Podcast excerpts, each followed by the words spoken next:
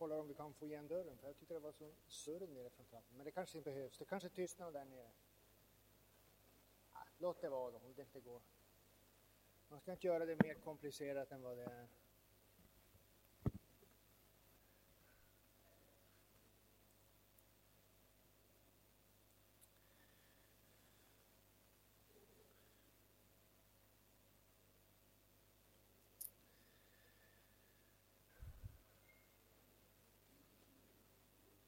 Får nog lyfta i handtaget där lite.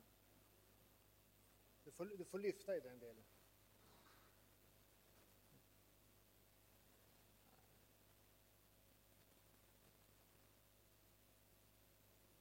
Nej, vi släpper det. Den där fastnade i golvet.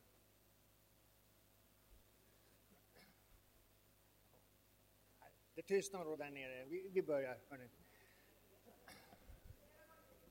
Va? Nu är tiden värdefullare. Vi ska nämligen prata om ett, ett väldigt viktigt och angeläget ämne utifrån den här rubriken Jag är Herren din läkare.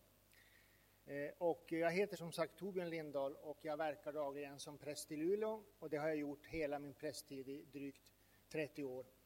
Och eh, om ni ska få veta lite grann om vem jag är och vad ni har mig så kan jag säga att jag, jag kommer ursprungligen från ett ganska vanligt kyrkokristet hem i, i Svenska kyrkan. Min farfar var präst och, och vi har präster bak i släkten och sådär. Eh, men jag har också fått, ska vi säga, njuta den här oerhört stora förmånen som det är att tillhöra vår lutherska folkkyrka. Därför att inom dess ramar så, så kan man möta en stor mängd utav andliga rörelser och andliga väckelsetraditioner utan att liksom behöva byta samfund och byta sammanhang, för det är så mycket som ryms. Och de andliga rörelser som liksom finns i vår kyrka och delvis i er också här i Finland, eh, som har påverkat mig starkt, det är dels eh, den lästadianska väckelsen. Och nu vet jag att när vi pratar om den så är det ju en jättestor rörelse med massa olika grupper som kan vara inbördes väldigt, väldigt olika så att man kan få olika associationer. Men den grupp som jag mötte i min ungdom, det var den, den restaurianism som finns i Tornedalen och en del av Norrbotten. Och mötet med den väckelsetraditionen blev för mig ungefär i 20-årsåldern helt avgörande, där, där en, en möjlighet gavs att, att så att säga bli personligen kristen. Och det här som ni, ni som känner estadianismen vet är den, den rörelsens ska säga, unika specialitet, nämligen det här att man, att man personligen tar emot ett vittnesbörd om syndernas förlåtelse. Det har varit någonting som nästan har burit mig resten av livet mer än något annat. Det har varit en stor gåva till mig. Sen har jag mött även den, den eh, högkyrkliga väckelsen som vi skulle säga, med den liturgiska förnyelsen och glädjen över kyrkans ämbete och sakramenten och liturgin och alltihop det här. Och det började för mig under studietiden när jag läste Bo Giertz bok Kristi kyrka, eh, som, som handlar om det stora arv som våra kyrkor bär, som inte bara är från reformationstiden utan också från väckelsetiden men också från fornkyrkan, det här trefaldiga arvet. Och, och det var en enorm dörröppnare för mig att, att se det större sammanhanget och vara glad över det, det, det arv som hela vår kyrka bär. Och den tredje foten liksom i min nuvarande andlighet, det är den karismatiska förnyelsen. Eh, och eh, i Sverige har vi ju precis som ni har i, i, i här i Finland så har vi OAS-rörelsen och den rörelsen har betytt otroligt mycket för mig, sista tio åren särskilt. Och det är väl i det sammanhangen som det delvis kommer in det här med att, att våga tänka också på den möjligheten att Jesus Kristus som är densamme igår och idag och i evighet också kan vara vår stora läkare, också för, för så att säga våra vanliga sjukdomar. Nu har jag mött det här lite grann redan i slutet av min studietid, för det var ju så här i Sverige på den tiden att man, när man läste sin teolkand-examen vid universitetet, då läste man sista terminen något som hette tematerminen, då man samlades, alla som var framme vid den sista terminen, och vi var väl en grupp, inte riktigt så här många, men, men om man räknar bort er så ungefär så här många. Eh, och då samlades man och fick i grupper diskutera ihop sig om vilket ämne man skulle studera. Och vi blev då en sju, åtta grupper med en, en, en, en åtta, tio i varje. Och vår grupp kom att syssla just med helande, kristet helande. Så vi läste väldigt mycket om det där. Och en av mina kurskompisar i den gruppen, det var för övrigt Ulf Ekman, kan jag säga, som sen har startat Livets Ord. Så vi var goda vänner redan från ungdom. Jag ska säga något om det här med att Herren också kan vara vår läkare. Och, och jag kan säga att, att särskilt den där terminen som jag läste då, då vi sysslar med det här gudomliga helandet, eller med, med, med, med kristet helande, så, så blev det en, en dörröppnare för mig. Därför att jag helt enkelt plötsligt blev tvungen att ta Bibeln på allvar så som det faktiskt står i den. Alltså att Jesus gjorde under, det visste man ju. Jag, menar, jag har ju gått i söndagsskola och läst barnens bibel och, och, och lyssnat på predikningar och så. Och i, i vår evangeliebok så kommer ju undertexterna tillbaka regelbundet. Jesus botar en blind, Jesus botar en lam, Jesus botar, Jesus uppväcker döda. Men nästan genomgående i vår Luthers pietistiska predikotradition så gör vi någon slags andlig utläggning av de där texterna. Alltså Jesus botar vår andliga blindhet och Jesus botar vår lamhet i synden och reser oss upp ur syndasängen. Och det är den där typen av uttryck, nästan genomgående. Så att vi läser om undren och vi talar om dem, men på något sätt så är det som att de är inte verkliga. Och det som blev dörröppnaren för mig, det var ju att, att, att läsa Bibeln precis som den står, inte spiritualisera berättelsen om undren och så sen i nästa steg säga Jesus Kristus är densamme igår, idag och i evighet. Jesus är densamme igår och idag och i evighet. Och att också läsa och se att, att i de första kristnas första evangelisation och mission som den beskrivs i Apostlagärningarna så, så följs de åt de här två sakerna. Att Kristus som försonaren och den uppståndne Herren predikas och samtidigt så bekräftas ordet genom de under och tecken som den helige Ande gör genom apostlarna. Och därför tänkte jag få göra så här tillsammans med er nu, att jag ska lite grann liksom vandra igenom ett av evangelierna. Och så ska vi bara, inte allt för länge på varje ställe hoppas jag, men bara notera de ställen där det står att Jesus botar. Jag läser rakt igenom, bläddra kapitel för kapitel och bara stanna till vid varje ställe. Och då kan man fundera lite grann nu, vem, vem talar man egentligen till i ett sånt här, en sån här åhörarskara? Och jag vet inte vad ni själv hade för förväntningar på ämnet när ni ser det, jag är Herren din läkare. Men tänker man sig att, att förväntan var att vi ska prata om, om, om kristet helande och om möjligheten att också i vår församlingsgemenskap våga be för sjuka, så, så är det ju ibland så att, att de som kommer för att lyssna på det är de som redan är jätteentusiastiska för att göra sånt här. Och sitter ni några här som är det, som är vana att be för sjuka och som har gjort det och som tänker det här som en levande möjlighet i församlingen så hjärtligt välkomna. Men jag tror att jag mera idag kommer att ägna mig åt att tala till alla de som fortfarande står lite främmande för det. Eh, och jag tror att man kan, man kan stå främmande för den här verkligheten i grunden av, av, av två skäl. Och, och det ena det är så att säga ett, om man uttrycker det lite inom citationstecken, ett, ett liberalt skäl. Alltså man, man vill så att säga inte ha några tecken på en levande Gud. Man vill inte ha några tecken på en, på en levande Gud som märks idag. Och därför är man kritisk och så säger man att, att allt sånt här, om det händer, så, så är det liksom bara överspänt och överandligt. Och den, den andra kritiska gruppen, som jag väl får säga att jag, att jag själv en gång också har tillhört och, och umgås i ganska mycket fortfarande, är ju mera de som står i, i, i våra kyrkors traditionella väckelsetraditioner med ambitionen att vara bibliskt förankrade, som vill ta Guds ord på allvar, men som likväl har hela den här, om vi får uttrycka det också lite inom citationstecken, hela den karismatiska biten av, av det kristna livet som en egentligen vit fläck. Och jag, jag fick ett exempel på det i en, en, en tidning jag läste i, i, Sverige som jag tror är spridd här i Finland också, men som hör till en av våra väckelsetraditioner där någon eh, eh, skrev lite kritiskt om den karismatiska väckelsen, om oasrörelsen. Och så skulle den här personen visa fram det som är det viktiga ur Bibeln. Och lyfte då fram det här bibelstället när Johannes döparen sänder sina lärjungar till Jesus för att fråga om du är Messias.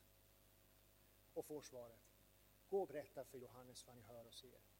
Om att döda uppstår, lama går, blinda får sin syn. Och så utläggaren som kommenterade det här utlade bara konsekvent som att det handlar om att Jesus befriar oss från vår andliga blindhet och vår andliga lamhet i synden och hur han uppväcker oss genom tron. Men ingenting om det som, som, som bibeltexten faktiskt pratar om. Ingenting. Och jag tyckte det var liksom så märkligt att, att, att prata emot någonting med ett bibelord som egentligen säger exakt det som man pratar emot. Och, och i den traditionen tror jag att, att en hel del av oss faktiskt fortfarande lever. Och jag skulle liksom vilja då säga så här att det måste finnas en, en, en, en medelväg mellan att, att totalt skjuta allt som har med under och tecken till, till en gången tid och säga undrens tid är förbi, som vi har gjort under kyrkans historia. Både den romerska kyrkan och den lutherska till stora delar. Eller det alternativ som många fruktar, nämligen att det blir fullständigt svärmiskt. Det måste finnas ett, ett mellanting där vi, där vi på samma sätt som vi troget vill förkunna Guds ord, mana människor till omvändelse, predika om försoningen, predika om uppståndelsen, förmedla syndernas förlåtelse till människor, så måste vi också med samma bibeltrohet våga göra det som Jesus befaller sina apostlar då han säger att på de sjuka ska ni lägga händerna.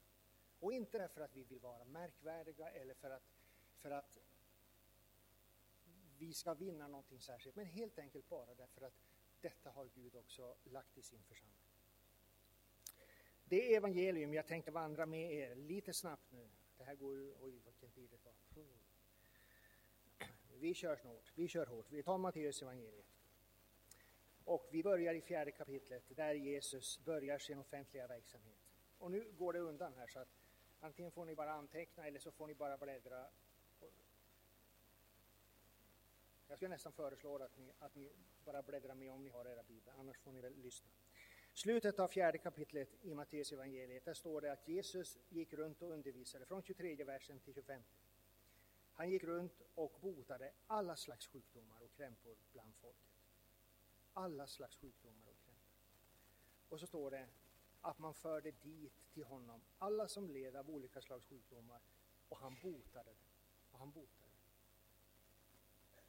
Sen kommer bergspredikan och det är ju inga underberättelser så det hoppar vi över. tar vi åttonde kapitlet.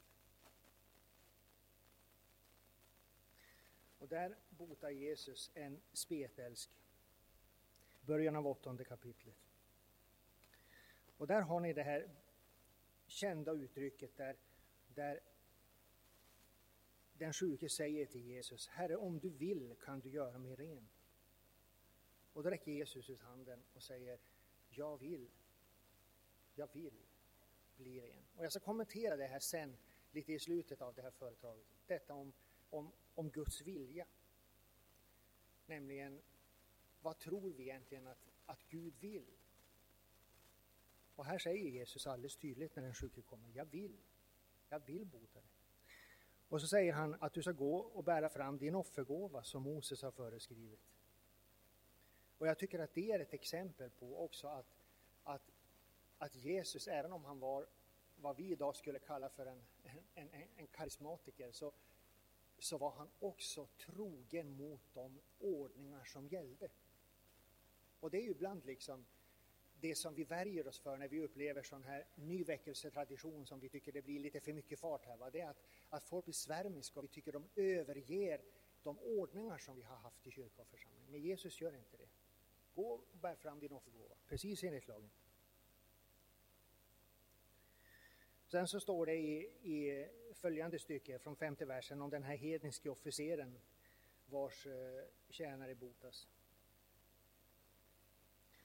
Och eh, det är han som argumenterar och, säger att jag har själv mina underlydande som jag kan befalla och de gör som jag säger. Och då säger Jesus, Sannerligen, inte hos någon i Israel har jag funnit en så stark tro. Inte hos någon i Israel har jag funnit en så stark tro. Och då kan man ju tycka, och det var säkert det som, som gjorde att många utav, utav judarna och deras ledare och fariseer och skriftlärare och andra blev, blev så kritisk mot Jesus för att han, han gjorde ju någonting med hedningarna, han borde ha gjort det med oss. Det är ju vi som är det utvalda folket, det är ju vi som är de fromma. Det är oss han borde ha vänt sig till. Och den, den typen utav, ska vi säga, religiös avundsjuka finns också ibland. Alltså, kommentera det, hoppas att jag hinner lite längre fram. När man, när man ibland märker att, att, att människor som är som ganska nykristna kan vara påtagligt öppna för att bli kanaler för Guds nådegåvor och Guds verk. Medan vi gamla vanliga kristna, vi jag vet inte om vi är tröga eller, eller vad det är, men vi ser inte samma saker hända. Så blir det någon slags avundsjuka. Ska Gud göra det här så ska han göra det genom oss. Vi har ju varit kristna i åratal. Det blir nästan samma känsla som den förlorade sonens äldre bror. Varför välsignar du honom som har varit en sån slashas? Jag har ju tjänat dig troget i alla år. Det kan vi fundera över. Kapitel 8 så botar Jesus många. Han botar eh, Petrus svärmor från vers 14 och framåt. Och det blir samma omdöme igen för andra gången som vi redan har sett i fjärde kapitlet, att det kommer massor med folk dit. Och han botar alla sjuka. Och då säger evangelisten Matteus här något intressant, nämligen i det 17 kapitlet i vers 8, nämligen att han på Jesu helande verksamhet så tillämpar han Jesaja 53. Vi fick ju höra eh, i bibelförklaringen i morse, vi som var i kyrkan, så fick vi höra det här citeras. Han tog på sig våra, våra svagheter och våra sjukdomar var och eh, den gamla bibelöversättningen som vi hade i Sverige 1917, och den kanske ni använde här också, den, den, den talar ju om våra krankheter. Och eftersom det är ett främmande ord så fattar vi inte riktigt vad det betyder, men det är ju egentligen tyska. Det, det betyder ju sjukdomar, men det förstod vi ofta inte, utan krankhet blev liksom någon slags allmän svaghet, vilket det naturligtvis också kan vara, och det kan vara andlig sjukdom, det är inte fel, men det står ju faktiskt ordagrant sjukdom. Och det som Matteus gör här, det är att han säger att, att också den skada som, som sjukdomarna innebär, nämligen en, en förlust av det hela kompletta livgivande liv som Gud gav oss i skapelsen. Också den förlusten hela Jesus genom sin död, samtidigt som han bär våra synder. För de här två sakerna är, är liksom olika sidor av samma sak. Det är en del av syndafallets fördärv som har kommit över oss och ingenting fungerar egentligen riktigt som det ska. Och, och det här var ju också en sån här sak som en gång i tiden var omskakande för mig att läsa. Att, att, att Matteus kan kan tillämpa det så tydligt och, och säga att när Jesus stod på korset så bar han våra sjukdomar. Och jag, jag, jag vill bara lägga det i, i, i ert medvetande att, att det står faktiskt så i Bibeln. Det står faktiskt så. Sen har vi Jesus botar två besatta från vers 28 och framåt i åttonde kapitlet. Och där har ni den här berättelsen om hur han hur han driver eh, de onda andarna in i svinjorden och eh, de eh, störtar sig ut för en brant och dör. Och då blir människorna så rädda så att de, så att de ber Jesus fara därifrån. Och nu är det här naturligtvis en, en extremt dramatisk situation när, när Jesus driver de här onda andarna in i svinen. Och det, det är ju mycket dramatiskt och det skulle vi säkert alla bli lite skraja av. Men fundera över om det ibland är så när vi, när vi ser Jesus i sin makt över det onda. Om det också är så att vi ibland blir rädda. Och istället för att fundera över vad är det för någonting som han i vår tillvaro behöver besegra. Vad, vad, på vilket sätt ska vi lära oss leva med Jesus och den makt han har så att den blir till välsignelse i våra liv. Istället så blir vi rädda och säger gå härifrån. Och jag tror att det är naturligtvis inte bara när det gäller en sån här sak, utan det gäller ju också när, när evangeliet predikas överhuvudtaget, så kan ju människor ibland bli rädda och säga gå härifrån. Jag har hört en sån där påtaglig historia en gång om en människa som, som väl på något sätt hade sökt Gud länge, varit sökare och inte varit kristen och haft alla den oomvända människans förbehåll för att jag inte kan bli kristen. Jag duger inte och det går inte och jag passar inte in och allt det ni vet som människor säger. Och så står prästen och predikar och det här var i, var i en, en kyrka i Umeå och predikar och, och predikar ett sånt öppet och klart evangelium och säger att, att det finns inga hinder för någon av er att bli kristna, ta emot Jesus. Och när den här människan insåg att det finns absolut ingenting som hindrar mig att bli kristen, då blev hon livrädd och sprang därifrån. Ni vet, det är ju så. När Jesus blir för påtaglig. Sen har vi berättelsen i nionde kapitlet om hur Jesus botar den här lame som bärs till honom på en säng. Och det här är också en underbar berättelse eftersom helandet och syndernas förlåtelse hör ihop så väldigt. De bär honom dit för att han ska bli botad när Jesus börjar med att säga att dina synder är förlåtna. Och då har vi också sagt någonting om vad som egentligen kanske är det absolut viktigaste. Jag ska återkomma till det. Men det jag skulle vilja lyfta fram i det här sammanhanget det är ju det här att, att för att den här mannen skulle kunna bli eh, bli botad så, så är det några män som för honom dit. Och det här berättas utförligare i Markus evangeliet. Att de här fyra som för den sjuke till Jesus. Och, och, det kan vi ju fundera över också, i vilken mån vi kan vara redskap för det. Både att människor ska kunna få den här konkreta välsignelsen i, i, i, form av ett bönesvar i vissa lägen, men också naturligtvis överhuvudtaget genom att bli förda till Jesus och komma till tro på honom. Den lame hade inte kunnat komma själv. Vilka finns det idag som är bärare, som är de här fyra, som bär honom till Jesus? Kanske det ska vara vi, kanske väntas det på att vi ska bli det. Sen har ni senare i nionde kapitlet från vers 18 hur Jesus uppväcker Jairus dotter. Det är ju en av tre tillfällen när han uppväcker döda. De andra två är änkans son i Nain, Lukas evangeliet och Lazarus, står i Johannes evangeliet. Och här uppväcker han den här Jairus dotter. Och, och då vill jag bara lyfta fram det här i 24 versen där Jesus går in till flickan och kör ut alla som är där och så säger han Flickan är inte död, hon sover. Och det här har ju en del liberalteologer tagit som intäkt för att säga att Jesus uppväckte inte någon död. Han säger ju att hon bara sov. Men han menar ju inte det. Utan vad, vad han menar är att, att för mig är det bara som om hon sov. Alltså när, när, när någonting är dött för människor, då är det för Jesus inte mer än att det är som om man sov. Alltså han har mycket större makt. Och sen finns ju mitt i den här berättelsen insprängt den här berättelsen om kvinnan som hade haft blödningar och som närmar sig för att röra hörntofsen och hans mantel. Och läs gärna varianten som står i Markus evangeliet för där är det mycket, mycket mer dramatiskt. Och den här kvinnans ångest och vånda och rädsla över att kanske ha gjort någonting otillbörligt när, när Jesus frågar vem som har, som har rört vid honom.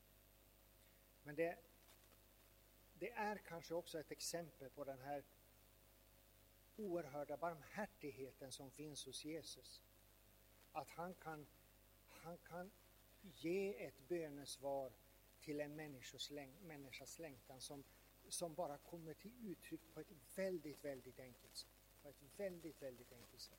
Det behövs inte den mest avancerade bön med de mest fantastiska formuleringarna bädd av någon jätteskicklig förebedjare utan om jag bara sträcker mig och rör vid hörntofsen av din mantel kryper ner på marken bakifrån mot Jesus så kan det också räcka. Precis som för den botfärdige rövaren. Han som bara sa Jesus tänk på mig och därmed var han om Jesus tänk på mig. Sen har vi lite längre fram så har vi de här två blinda som Jesus botar och en stum från vers, vers 27 och framåt i, i evangeliet. Och, eh, parallellen till det här i, i Markus evangeliet, där står det ju väldigt tydligt.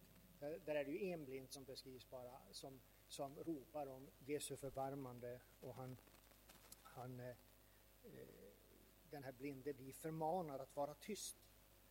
Och det tycker jag är en sån där sak som vi också kan fundera över ibland. Hur, om vi som, som Guds församling ibland är de här efterföljarna till Jesus som tystar ner människor. Det är så, det är så pinsamt. Om du vill öppet be om förbön för ditt bekymmer. Eller om du är så drabbad utav ordet så att du gråter högt upp över dina synder. Eller om du jublar högt över förlåtelsens glädje så blir det så pinsamt. Var tyst. Kanske vi är sådana här som lägger locket på ibland.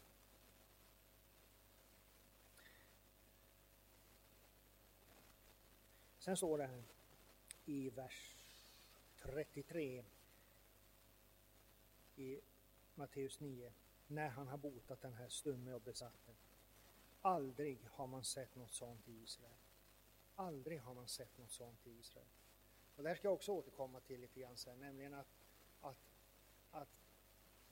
Jesu under blir också ett vittnesbörd. Alltså plötsligt så ser man och förstår man någonting som man aldrig har sett förut. Och sen har vi lite längre ner i efter vers 35, vers 36, då står det att, att Jesus också en gång till så står det en generell sån här beskrivning att han predikade evangeliet och botade alla slags sjukdomar och krämpor. Det är tredje gången vi ser en sån här, sånt här omdöme. Han botade alla, bara alla sådana. Alla slags krämpor och sjukdomar. Och så säger han att fåren är, människorna är som får utan heder. Och det står att han förbarmar sig. Och, och det här att Jesus förbarmar sig, det, det, det står ju många gånger i Bibeln och, och, man kan ju översätta de här orden på lite olika sätt och det finns kanske lite olika ord i den grekiska grundtexten. Jag har inte kollat exakt vilket som är här, men, men ibland i den gamla översättningen så stod det att han ömkade sig. Det är lite starkare ord än att han förbarmade sig. Och det ord som ofta är översatt då, det är ett, ett, ett grekiskt ord som, som i sin grundform har med, med inälvor att göra. Så jag, jag brukar ibland säga att när, när Jesus förbarmade sig så var det som att inälvorna vred sig på honom. Alltså tänk er en, en, ett, ett medlidande som är så starkt så att det liksom vrider sig i hela kroppen. Man kan nästan få det intrycket. Det, det sitter så djupt så det, magkänslan verkligen bokstavligen. Får vi se hur långt jag har hunnit här då. Kapitel 10 i början. Där har ni när Jesus sänder ut, eller väljer ut vilka som ska vara apostlar. Det räknas upp namnen på dem och så står det deras kallelse från vers 7, vers 7 kapitel 10. Där ni går fram ska ni predika, himmelriket är nära. Bota sjuka och uppväck döda, gör spetälska rena, driv ut onda andar. Det ni fått som gåva, ge det som gåva. Och det, och det här kan man ju också fundera över. Man kan ju för sig tänka sig, är det så att det här var en, en, en, en, en kallelse och en, en missionsbefallning som Jesus gav åt apostlarna som gällde då en kort tid under hans jordiska verksamhet? Gäller den inte längre? Men, men i vart fall är det ofta så att när vi tar Jesu missionsbefallningar på orden så betonar vi bara förkunnelsen. Men här ger han dem faktiskt också i uppdraget att bära med sig hela Jesu verksamhet, att både predika och också kunna bota.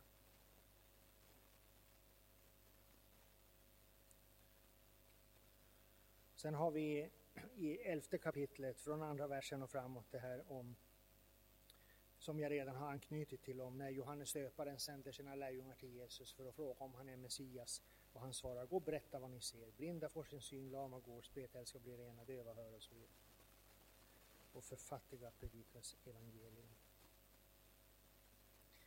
Kapitel 12 så har vi en berättelse om hur Jesus botar en gång på sabbaten och har, har eh, debatt med de omkringliggande om det. Och i kapitel 12, vers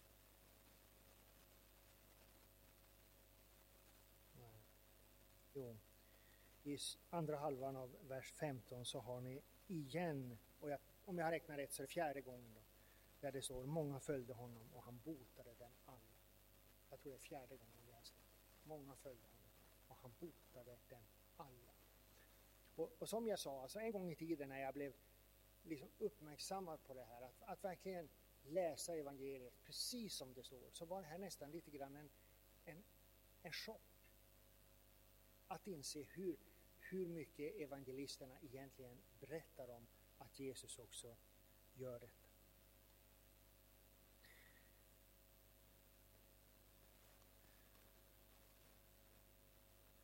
Berättas längre fram i, i eh, 12 kapitlet från vers 22, han botar en blind och en stum och där kommer den här diskussionen om är det, är det från Gud eller djävulen han gör det? Med vilken makt? Är det med Belzebuls kraft eller, eller är det från Gud? Det är en diskussion som ibland uppstår också. Sen när han kommer till 13 kapitlet, då står det där att han är i Nasaret. Och i 13 kapitlet, vers eh, 58 så står det där. Det är från vers 53 till 58, slutet av 13 kapitlet, som han är i Nasaret, sin hemstad.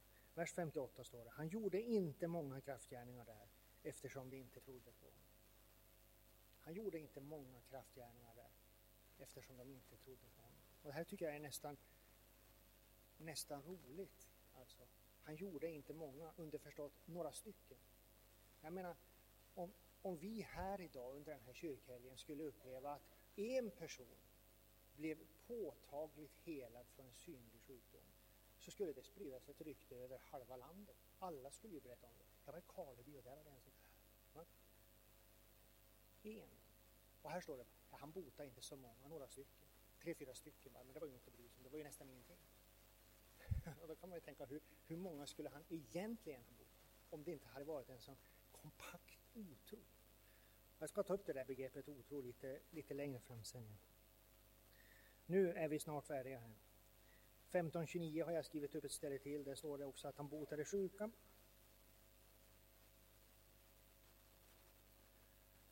Då blir det femte gången det står. Många andra som det la ner vid hans fötter och han botade dem.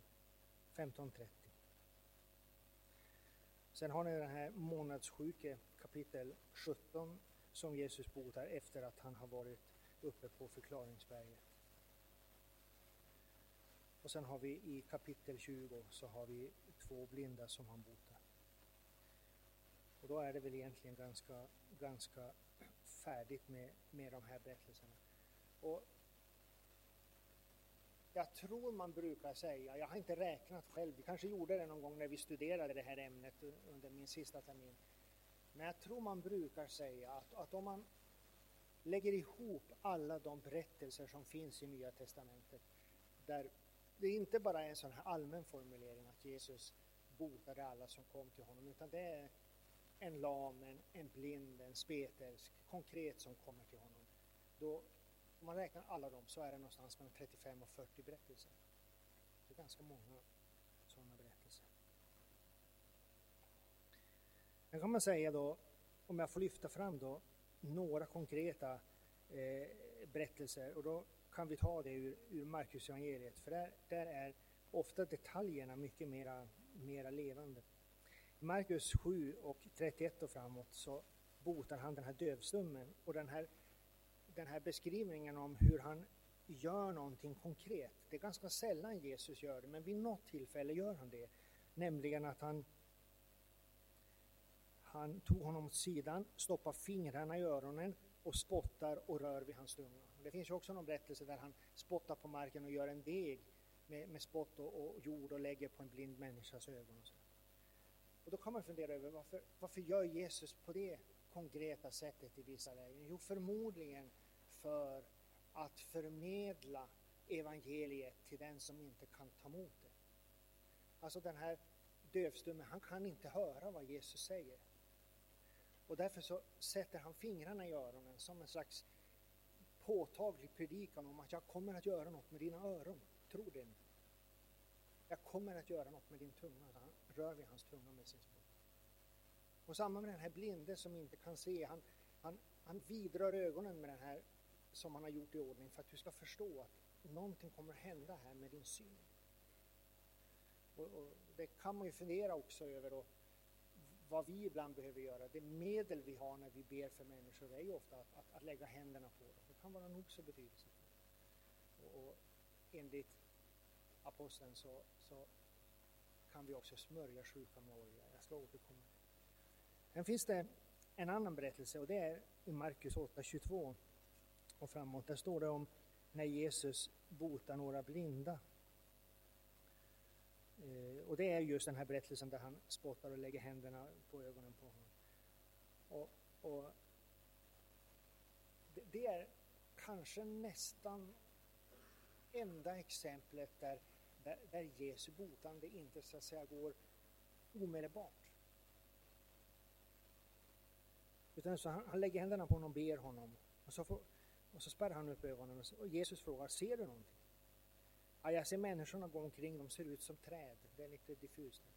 Ja, då lägger Jesus händerna på honom en gång till och så ber han och han såg allt tydligt och klart. Och om inte annat så tycker jag att det där är en, en, en, en tröstefull berättelse. Att det ibland kan vara så att vi, vi, vi kan behöva be för någonting flera gånger.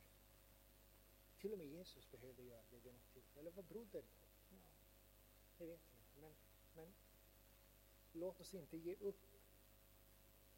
Jesus behövde ibland också lägga händerna på en människa en gång till. Vi ska hoppa in i Apostlagärningarna, ska vi säga något om det. Och i Apostlagärningarna 1, 1 så står det om att Lukas skriver att i min förra brev, eller min förra bok, förra skrift, så skrev jag om allt vad Jesus gjorde och lärde. Och verkligheten är att, att där står det egentligen på grundtexten, jag har skrivit om vad allt, allt vad Jesus började göra och lära. Och en, del, en del tycker att man ska inte göra någon, någon jättestor affär av det ordet, men, men man, man kan ju göra det lite grann och säga att, att Lukas evangeliet berättar om vad Jesus började göra och apostlagärningarna berättar om vad han fortsatte att göra. Så att alltså det är Jesus som är densamme igår och idag och i evighet som också fortsätter och verkar i apostlagärningarna genom den helige Ande. Ni känner ju väl till den här berättelsen i Apostlagärningarna 3 om där Petrus botar en lam man vid, vid eh, porten till templet vid, eh, en morgon vid sköna porten och hur Petrus säger de här orden att, att silver och guld har jag inte men vad jag har vill jag ge åt dig. I Nazaren Jesu namn, stå upp och gå. Och en del av er kanske har hört den här anekdoten som finns. Om den är sann eller inte, det, det, vet jag inte, men den har då berättats, nämligen att det under medeltiden fanns en, en, en katolsk biskop någonstans i sitt jättevackra, lyxiga residens som stod och tvättade händerna i något handfat med, med guldhandtag och, och liksom sådär. Och bredvid honom står teologen Thomas av Aquino och så säger biskopen till Thomas att ja, nu behöver kyrkan inte längre säga silver och guld har jag inte. Och så lär Thomas då ha svarat att och då kan hon inte heller säga stå upp och gå. Och det kan ju också vara, vara tänkvärt för oss om både när det gäller vår, vår förväntan på det som Gud konkret kan göra genom sin församling i de här avseendena som vi nu talar om, men också när det gäller vår tro, vår evangelisation, vår iver. Kanske är det så att vi också har blivit för rika. Det som vi var påminda om i morse om församlingen i Laodikeia. Du säger att du är rik, men innerst inne är du naken. Men finns det några intressanta ställen i Apostlagärningarna. Det är Apostlagärningarna 5.12 och det är Apostlagärningarna 19.11. 5.12 och 19.11. Och, och det är ställen där det berättas om att, att genom aposteln Petrus är det ju då, så, så botas det på ett sekundärt sätt. Första stället står det att, att det räckte med att Petrus skugga föll på en människa så vart han frisk. Och i det andra fallet så berättas det att man tog dukar som hade varit i beröring med, med aposteln Petrus och la på de sjuka och då blev de friska.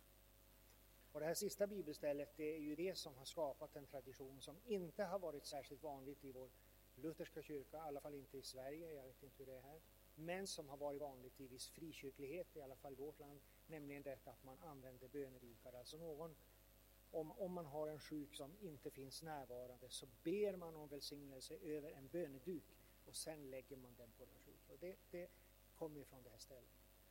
Och det här ordet att, att, att man tog saker då som hade varit i beröring med aposteln Petrus och la på den sjuka. Det är faktiskt det som, som, som är grunden till den här tron på reliker som finns i den romerska kyrkan.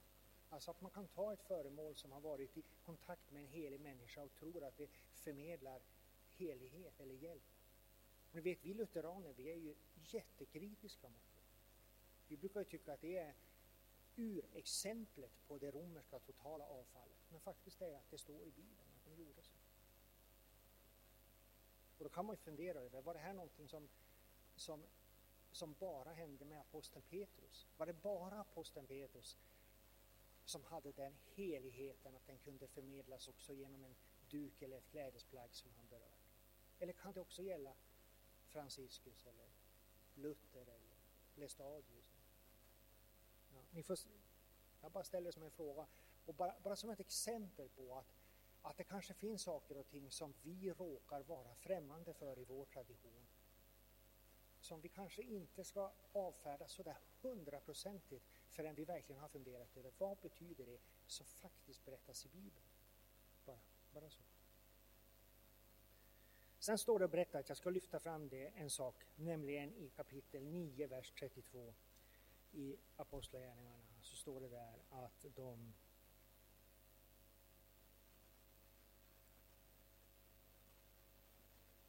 Nej, nu har jag skrivit fel ställe. Nu måste jag ha skrivit fel ställe, då hittar jag det inte, men strunt samma, då säger jag det istället. Men för det jag ville säga det var, det var att, att alla såg det här undret och omvände sig. Står det där någonstans? Jo, det så. Nej, 35 är det, vers 35. Alla som bodde i Lydda och Saron såg honom och de omvände sig till Herren. När de hade sett den här personen vid namn Eneas som var lam, levat sjuk i åtta år, som har blivit botad. Och det är också en sån här sak som vi ska, som vi ska lyfta fram, nämligen att, att undren och tecknen har en evangeliserande förmåga. Alltså folk ser vad som händer och omvänder sig. Och, och, och då är det ju så att, att den betydelsen av under och tecken, den är för människor som inte är troende. Det är där undren och tecknen behövs. För att vi som sitter här, om vi plötsligt skulle se en person här som, som går lite dåligt med käpp, plötsligt slänga käppen och, och vandra iväg utan att halta. Är det några av oss då som skulle tro mer på att vi äger våra synders förlåtelse för Kristi skull? Förmodligen inte, för det tror vi redan som det är. Så det, det, det undret behövs ju inte för att stärka vår tro. Men om det är så att det finns tusentals människor ute i samhället som aldrig någonsin kommer till Guds ords hörande därför att de fattar inte vad jag ska vara där och göra. Vad har det för betydelse? Vad, vad spelar kristendomen för roll? Vad har Jesus för betydelse i mitt liv?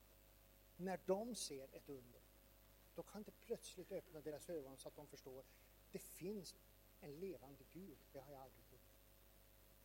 Och därför är det kanske så för oss också. Om vi funderar över varför, varför händer det kanske så lite under och tecken i vår kristna sammanhang, så kan ett skäl vara att vi nämligen aldrig försöker sprida evangeliet till vanliga svenska och finska hedningar. Gjorde vi det, då skulle Gud sända under och tecken, för då behövs de för att bekräfta ordet. Jag tycker det här är oerhört tänkvärt att fundera över. Sen har den den här berättelsen då, som är lite, i fortsättningen i kapitel 9, om hur Jesus botar den här kvinnan som hette Tabita, eller på annat språk Dorcas. Och eh, eh där finns det no några sådana här detaljer man kan lyfta fram, nämligen det står att, att när Petrus kommer in till den här sjuka kvinnan så, så ber han. Sen står det att han vänder sig mot den död och så befaller han henne att ställa sig upp. Och det betyder att när han har bett så har han varit vänd från henne. Så vänder han sig mot henne och befaller henne att upp. Och man brukar ibland ta det här som en bild för detta att att ibland när vi ska be för saker och ting, det behöver inte gälla då sjukdomar, det kan gälla vilka bekymmer som helst som vi behöver be för, så kan det ibland behövas att vi, att vi vänder bort blicken från problemet. Alltså, vänd dig en stund mot Gud och börja tänka. Gud, det är du som är stor, det är du som är mäktig, det är du som har all makt i himlen och på jorden, det är du som är fullkomlig i din kärlek, det är du som har en vilja att skänka allt gott. För att ibland liksom blir vår bön så fokuserad på problemet. Men bönen ska ju vara fokuserad på Gud och på vad Gud kan göra. Kanske var det det Petrus gjorde just den här gången. Sen säger han då Tabita, stå upp.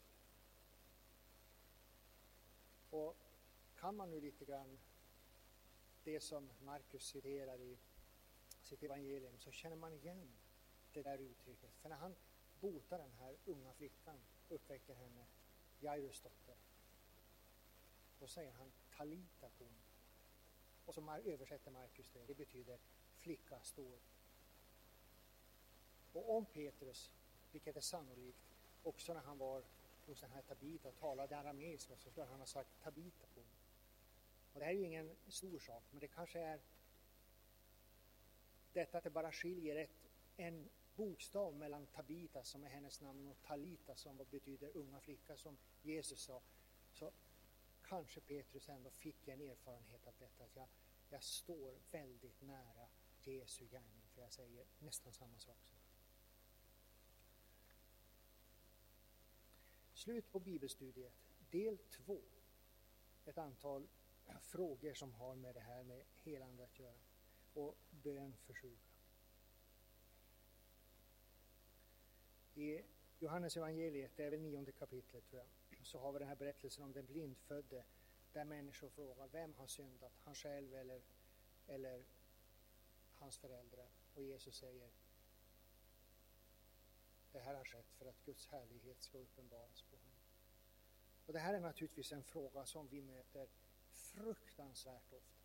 Tänk efter hur många gånger ni har hört en människa säga så här, som får cancer, som, som får ett barn som dör, vars, vars make eller maka dör i alldeles för unga år, eller så vidare, så vidare, som drabbas av en, en svår plåga eller en svår sorg och så säger man, vad har jag gjort för att förtjäna det? Vad, vad har jag gjort för fel när Gud låter det här drabba mig? Jag tror ni erkänner med mig att den frågan är jättevanlig. I alla fall har jag som präst träffat på den många, många gånger. Och det här, det här visar ju hur oerhört lätt, inte bara bland människor som inte tror, utan också långt in i, i, i våra kretsar, vi som vill bekänna oss till Jesus, hur oerhört nära till hans det ligger med, med gärningsrättfärdigheten. Alltså att vi tror att har jag levt rätt, då blir allting bra blir allting fel så måste jag ha gjort något fel och det är något straff. Det var inte bara människorna på Jesu tid som frågade så, utan vi gör det oerhört lätt också vi. Och Jesus säger, ingen del, ingen del. Det viktiga nu är att Guds härlighet ska uppenbaras. Då kan ju vi också få tillämpa det på ett lite vidare sätt, även om vi inte alltid i svårigheterna får se en, ett, ett så konkret bönesvar eller ett under som som, som Guds respons på vår bön, så, så måste alltid vår fråga vara, också i all nöd, också i alla svårigheter, vad är nu Guds väg framåt från detta ögonblick? På vilket sätt ska Gud från och med nu störst förhärligas och bli centrum i mitt liv? Sen har vi det här begreppet tro och otro och vi nämnde ju det i samband med att, att eh, Jesus var i Nasaret och det stod att på grund av deras otro kunde, de inte, kunde han inte göra många under. Och då förstår man att i det fallet så handlar ju otro om, om att, att eh, människorna var direkt avståndstagande mot Jesus. De var avundsjuka och svartsjuka. Är inte det här eh, vår bror eller kusin och så vidare?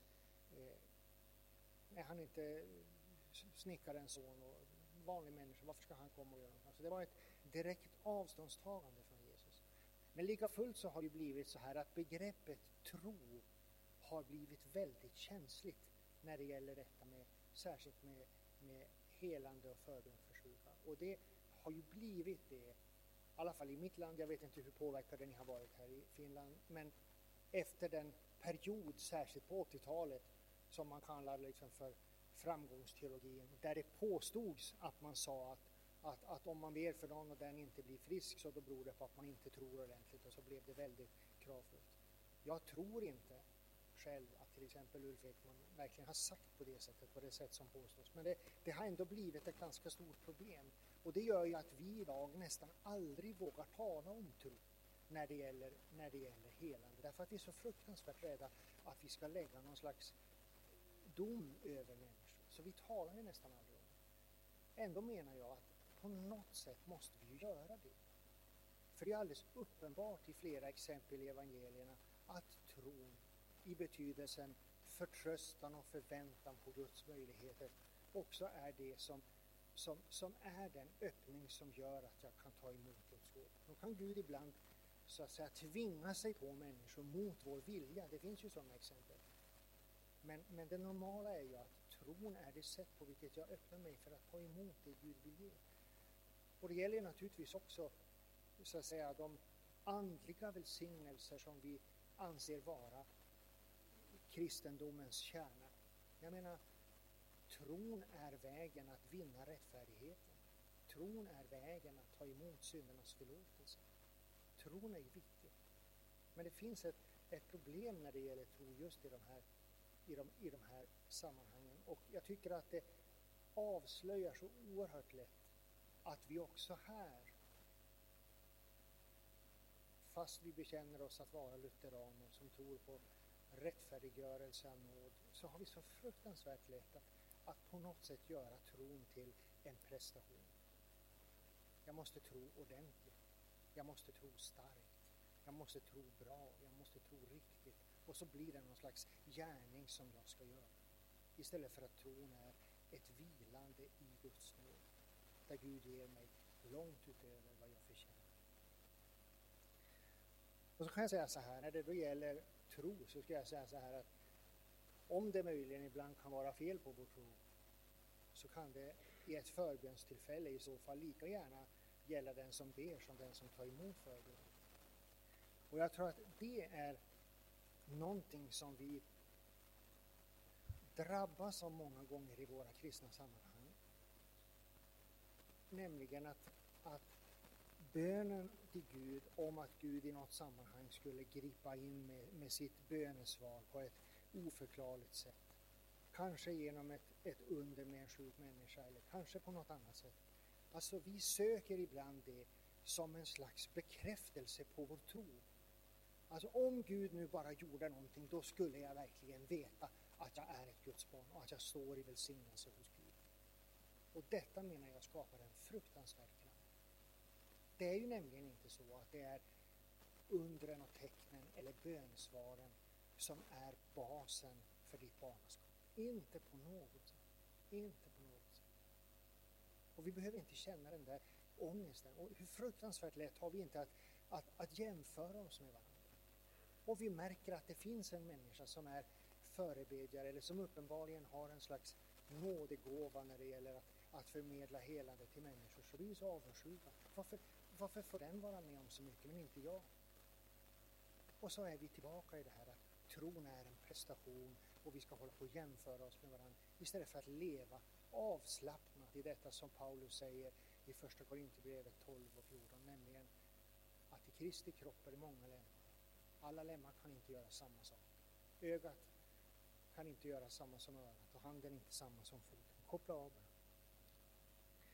Sen tror jag mig också ha mött många gånger när det gäller, när det gäller förbön, också för, särskilt för, för svåra sjukdomar, när människor drabbas av det. Och så, och så kan man säga, vi, vi måste be nu för den här människan som har blivit sjuk, eller man behöver be för sig själv för att man vet att man har drabbats av något allvarligt. Där, där anledningen till förbönen i grunden är dödsrädsla. Och jag tror inte att det är en bra grund för att be. Därför att vår dödsrädsla, den vill Gud framförallt bota på ett helt annat sätt. Nämligen att göra oss vissa om att Kristus har burit våra synder och för hans skull får vi tro våra synder förlåtna. Detta är grunden som gör att jag inte behöver vara rädd för döden. Och jag tror nog nästan att jag kan säga att jag har hamnat i situationer ibland där människor med lite sån där desperat blick har liksom velat att man ska be för någon som är sjuk nu och allvarlig. Där jag liksom säger, sakta backarna, det finns en annan fråga som vi måste se till att den är uppklarad först. Nu kan det visserligen vara så som jag har sagt att ibland kan det hända att, att, att, att Gud kanske med en människa som inte är kristen eh, gör ett under och ett tecken och det blir också dörröppnaren som får människan att förstå Guds storhet och så blir det första stegen på vägen in i en omvändelse. Det kan naturligtvis vara så. Men, men jag tycker att det är en, en, en, en bra rannsakningsfråga också för oss själva. Och där vi naturligtvis alltid, alltid, alltid måste säga att saligheten är alltid viktigast. Saligheten är alltid viktigast. Nämligen att jag är förlåten och försonad och för Kristi skull får våga tro att jag har en öppen himmel. Och sen det här med att, att eh, jag ibland söker någon slags bekräftelse på min egen tro genom att hoppas att Gud ska göra ett under. Så, och det här är oerhört lätt att det blir så, alltså att vi, vi får liksom någon slags fokus på oss själva. Men det är ju inte så att jag ska be för en människa eller be för någonting och hoppas att Gud svarar. Jag ska ju inte göra det därför att, att det ska bli någon slags bekräftelse på min egen ställning eller min egen andliga förmåga eller mina egna nådegåvor. Utan det som gör att jag ska be för en människa överhuvudtaget, oavsett om det nu skulle gälla en sjukdom eller det gäller någon annan nöd, så ska skälet till att jag ber för en människa alltid vara att jag är präglad av Guds barmhärtighet inför den människans nöd. Det är därför jag ska be för den människan. Inte därför att det liksom ska bekräfta mig. Utan varje förbön som jag ber ska bara vara på grund av att min medmänniska är i nöd och hon behöver Guds hjälp. Därför ska jag be. Vad som händer med mig eller om, om någon upplever att jag genom min bön har fått förmedla någonting, det är fullständigt ointressant fullständigt ointressant. Men, men där har vi nog en tendens att ibland placera oss själva på en mycket centralare position än vi borde göra. Sen har jag nämnt det här väldigt kort om, om hur eh, Jesus sa vid ett tillfälle när han fick frågan om du vill kan du göra mig ren. Och Jesus säger jag vill bli ren. Och jag tycker att det här är också en sån där sak som är som är lite komplicerad. Det här med, med, med Guds vilja. Vi tänker ibland på Jesus i Getsemane örtagård. Ske inte min vilja utan din. Så avslutar vi ofta våra böner på det sättet. Ske din vilja. Och ibland kan jag nästan känna att det där, det, det, det där blir lite komiskt egentligen. Om vi, om vi säger så här, nu ber vi för det att Gud ska göra si och så.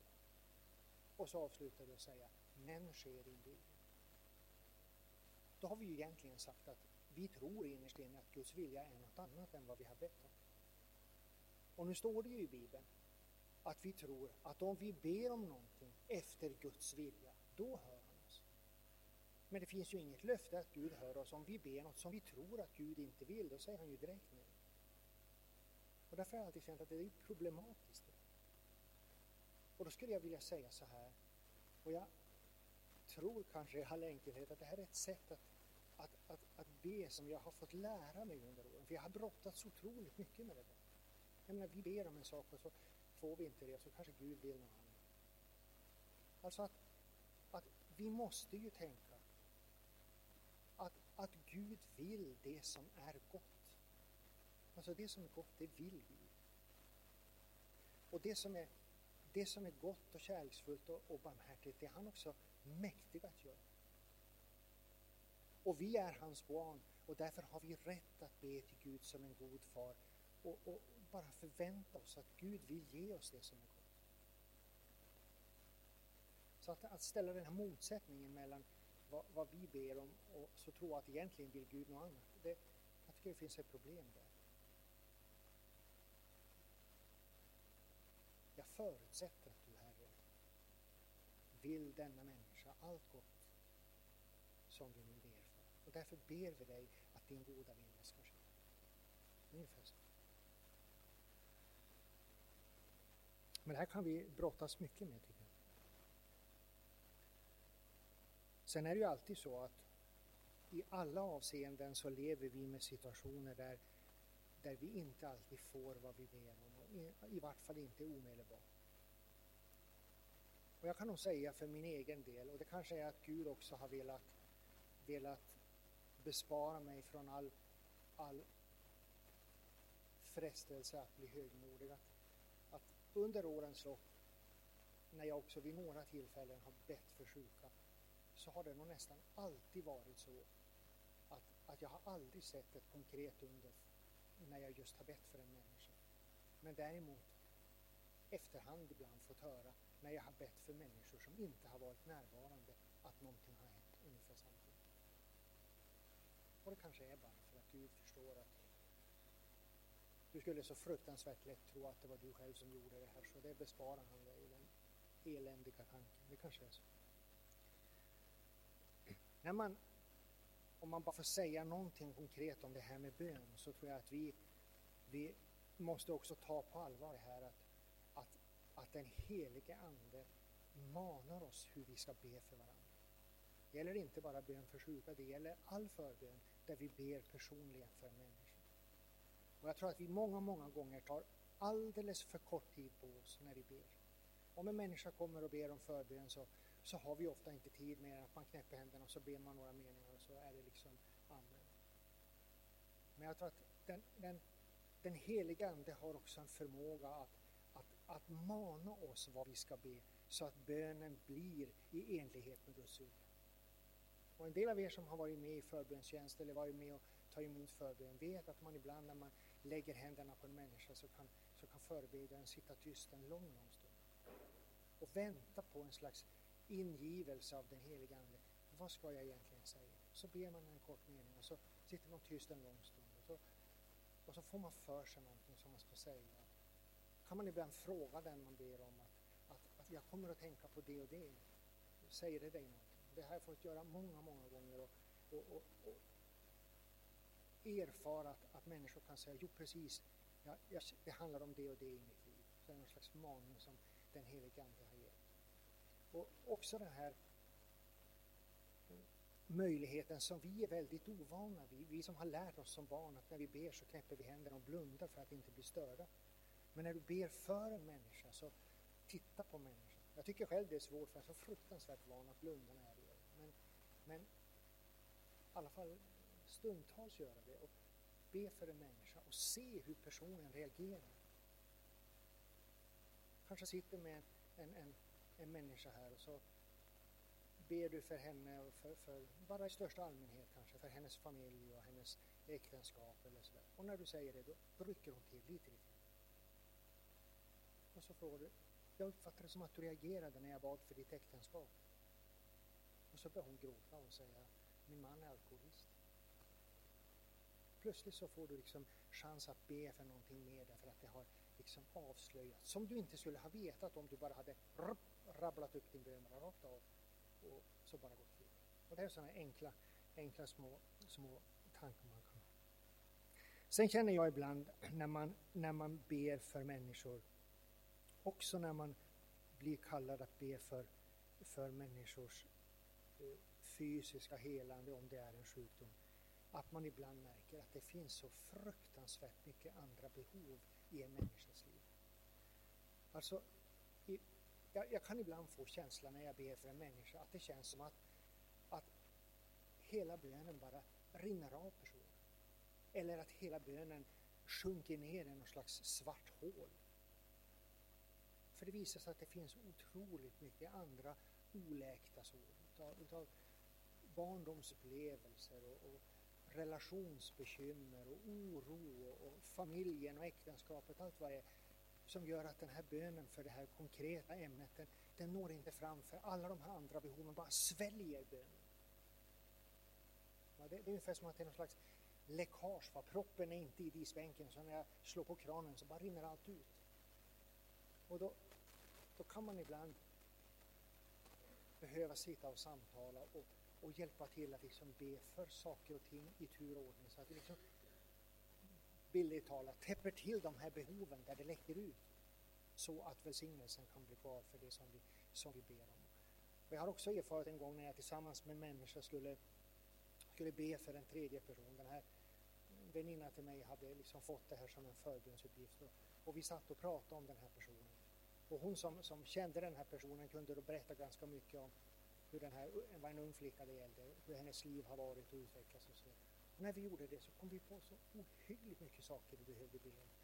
Be, henne om, be för henne om Guds beskydd mot olika saker som ville liksom attackera henne och be om hjälp och stöd i en massa olika avseenden tills vi kom fram till det som vi tyckte var det egentliga bönämnet för, för läget just idag.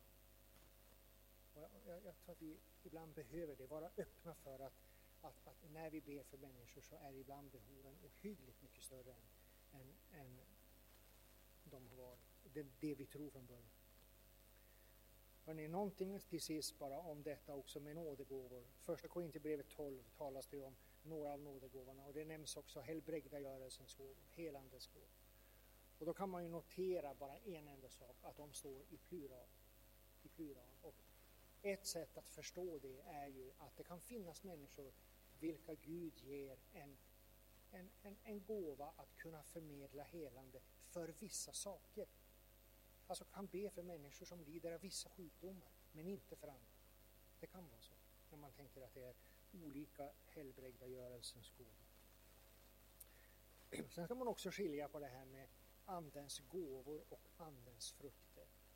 För att det här som jag har sagt förut någon gång om det här när vi känner att vi söker någon slags bekräftelse för vår egen tro på, på, på det som Gud eventuellt kan göra med oss. Så, så gäller det att förstå skillnaden mellan gåvor och frukter. Andens gåvor och andens frukter. Och, och förstå att nådegåvor är just nådegåvor. Och, och låt oss rannsaka oss, särskilt vi som kanske har varit kristna länge, hur vi kan reagera ibland om en ung nykristen människa och ganska uppenbart väldigt obevandrad ännu i trons sammanhang och ganska okunnig och, och, och, och sådär plötsligt kan leva ut ganska kraftfulla nådegåvor så blir det den här avundsjukan. Men varför kan den där människan få leva i en sån synlig nådegåva när inte jag får det som har varit kristen 40 år längre? Och då måste vi förstå att nådegåvorna är nådegåvor. Alltså Gud ger inte nådegåvor som, som belöning för lång och trogen tjänst. Gud ger nådegåvor, som Paulus säger, för att det ska bli till nytta.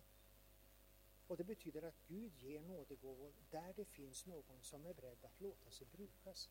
Och en ung nykristen entusiast är ofta mycket mer villig att låta sig brukas än, än gamla tröga kristna som vi är som har kommit upp i år. Det är bara så. Men då är det samtidigt så hörni, att det gäller Andens frukter. De växer fram inifrån, från ett långt livs prägling av den heliga Ande. Och jag brukar säga så här att det var en bild som kom för mig en gång och jag tycker den är ganska bra. Alltså att nådegåvor, det är ungefär som julgransprydnader som du hänger på, på granen. Och julgransprydnaderna kan du hänga både på en levande gran och på en plastgran. Det ser lika vackert ut, i alla fall på avstånd. Men om den levande granen får stå i julgransfoten och du ser till att den har vatten så kan den framåt påsk skjuta levande skott. Men plastgranen gör aldrig det. Och det är skillnaden mellan gåvor och frukter. Alltså gåvorna är i grunden inte beroende av så att säga min andlighet medan frukterna växer fram ur en Kristuspräglad andlighet. Så hörni, det här var vad jag tänkte säga.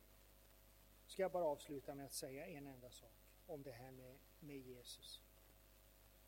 Jag läste i en bok för länge sedan om, om Jesu liv och om hans botande av sjuka, där det också kommenterades att, att även om det sa så att man, att man bar alla människor till Jesus och han botade alla och det står att stora skaror kom, så får vi inse att i en tid när majoriteten av befolkningen inte ens hade råd att ha en åsna, så var i praktiken det område som, som Jesus kunde beröra någon mil. Alltså det var ju det, det, det som folk kunde gå. Sen följde vissa skaror med honom och var han i närheten av större städer kunde det kanske komma lite fler. Men i stort sett så var det ju sett till landet som helhet förmodligen en ganska begränsad skara människor som hade chans att möta honom. Och så brukar man säga ibland, jo, jo, jo vi kan tala om under och tecken, men de absolut allra flesta som levde i Israel på Jesu tid blev inte botade från sina sjukdomar. Och förmodligen är det så.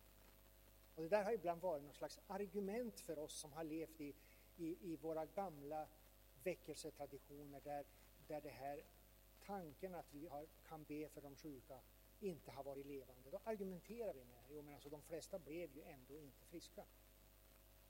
Och det har jag också vuxit upp med. Men vad jag lärde mig en gång i tiden, som jag egentligen tycker är det vi ska behålla mycket, mycket mer, mycket, mycket mer, det är att de människor som verkligen mötte Jesus och bad personligen om hans hjälp, de blev alla hjälpta. Alla. Det fanns ingen enda som Jesus sköt ifrån sig utan att hjälpa. Inte en enda. Och jag tycker att det är egentligen mer utmanande att, att, att försöka leva med vad, vad gjorde Jesus med dem han verkligen mötte än vad gjorde han med alla dem han inte mötte. Det har varit egentligen en, en, en stark utmaning för mig. Och som sagt, jag har velat kanske i första hand ta med dig på samma vandring som jag själv en gång har fått göra i livet. Att, att, att få upp ögonen för att den Jesus som vandrade på jorden, han är densamme igår, idag och i evighet. Det är kanske det som jag främst har velat förmedla idag. Och jag vill bara, jag vill liksom bara säga att, att, att i vilken situation du än hamnar i där en människa har det svårt, om hon är sjuk eller om det är någonting annat, vad det än är, så var alltid frimodig att våga be. Var alltid frimodig att, att erbjuda din förbön. Och det som jag tror att vi behöver komma ifrån, och det har jag brottats med själv också många gånger, det är det, är det här att, att vi så lätt tar ansvar för vad som händer och inte händer. Men jag tror att det finns en väg där vi kan, där vi kan vara befriade från det och säga att att, att som barn har vi alltid rätt att be vår gode, barmhärtige, himmelske Fader om allt vad vi önskar. Men det är inte vi som tar ansvar för vad som händer. Det gör Gud själv. Så, nu släpper vi det här. Nu har ni fyra minuter på er att ställa frågor. Eller kommentera och säga att jag har fel, har jag säkert.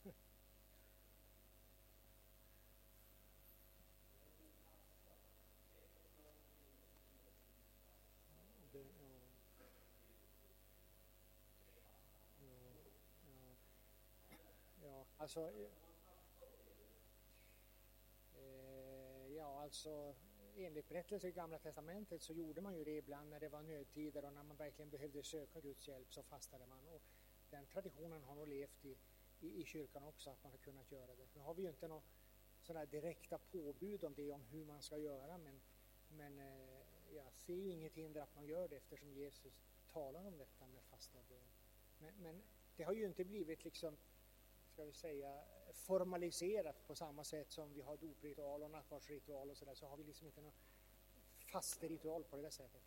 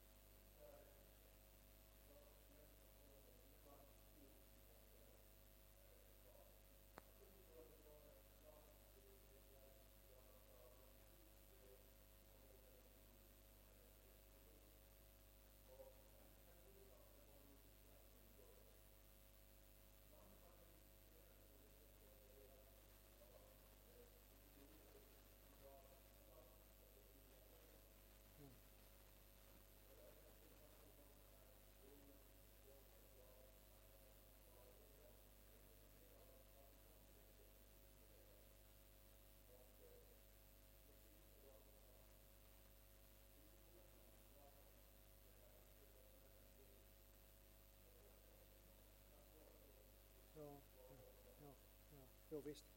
Och, och man kan ju säga att, att alla, även de som har under perioder velat så att säga, leva ut ett frimodigt liv när det gäller att be för sjuka och förmedla helande till sjuka får ju alltid till slut erfara att det finns många människor som vi ber för och ber för många gånger och de förblir sjuka. Det är ju en verklighet överallt och det ska vi ju inte förneka. Det ska vi inte förneka att det är så. Och, och det är klart att det också, det också finns i det kristna livet en, en så att säga gåva som Gud ger, nämligen att också kunna bära sitt lidande. Och det finns ju människor som där är ett, ett, ett väldigt, väldigt vittnesbörd att med glädje kunna bära sitt lidande. Det är inget tvekan om det. Samtidigt så ska ju vi också veta när det gäller detta att genom den kunniga och kompetenta sjukvård som vi har i vårt land så botar vi ju den vägen förmodligen mer än alla de sjukdomar som Jesus botade när han vandrade på jorden. Och jag kan ju ibland känna lite grann om jag får på något sätt tala emot mig själv så kan jag säga att det gör väl ingenting om Gud prioriterar under i Afrika och Asien där människor inte har samma sjukvård som vi har. Men vill han göra det så må han göra det, det brukar jag tänka ibland. Men jag tycker vi ska ändå alltid vara öppna för Guds möjlighet.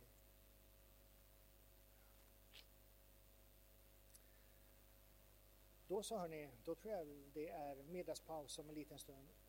Vill någon komma fram och fråga om mer så får ni göra det. Det var ju inte sagt att det här skulle vara en förbönstund egentligen, eh, utan ett seminarium då vi pratar om det här. Men det är klart, när man har pratat om det, om det är någon som känner att du bär på ett väldigt starkt bönämne och skulle vilja ha hjälp att be för det, så det är klart att vi kan göra det nu. Men då gör vi det mera efteråt och inte liksom offentligt.